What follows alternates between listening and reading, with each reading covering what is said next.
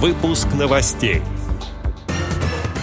В Удмуртии разработали первый в России учебник по биологии для незрячих и слабовидящих детей.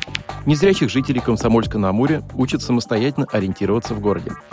Прошел открытый турнир по волейболу для лиц с нарушением зрения на Кубок КСРК ВОЗ. Теперь об этом подробнее. В студии Антон Нагишев. Здравствуйте.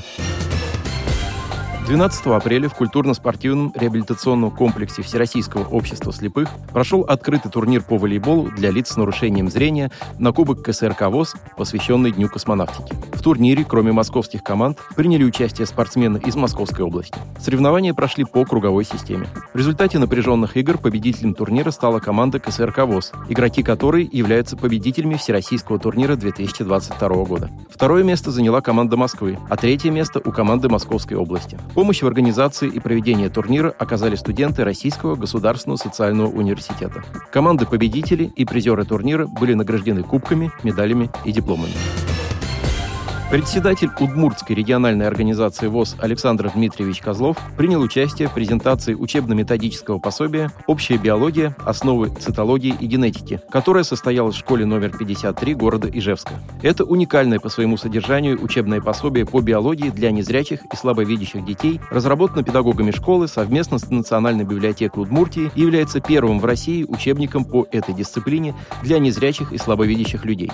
Полный комплект состоит из четырех книг. Это рекомендации по использованию, учебник с укрупненным шрифтом и со шрифтом Брайля, аудиокнига и приложение с рельефными изображениями. Использование нескольких форматов пособия делает усвоение материала доступным для незрячих и слабовидящих детей. Благодаря работе с разными форматами дети смогут усвоить материал сразу несколькими способами.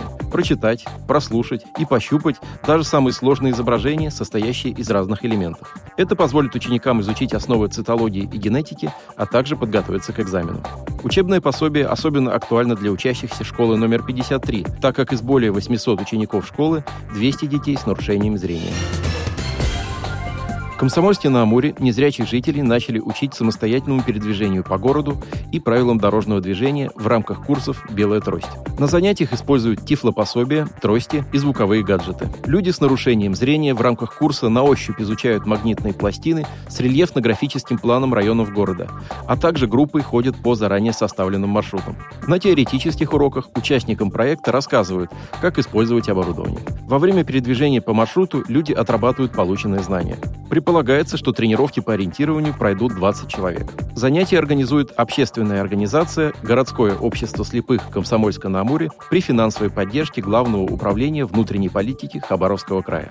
Отдел новостей «Радиовоз» приглашает к сотрудничеству региональной организации. Наш адрес – новости собака радиовоз.ру. О новостях вам рассказал Антон Адишев. До встречи на «Радиовоз».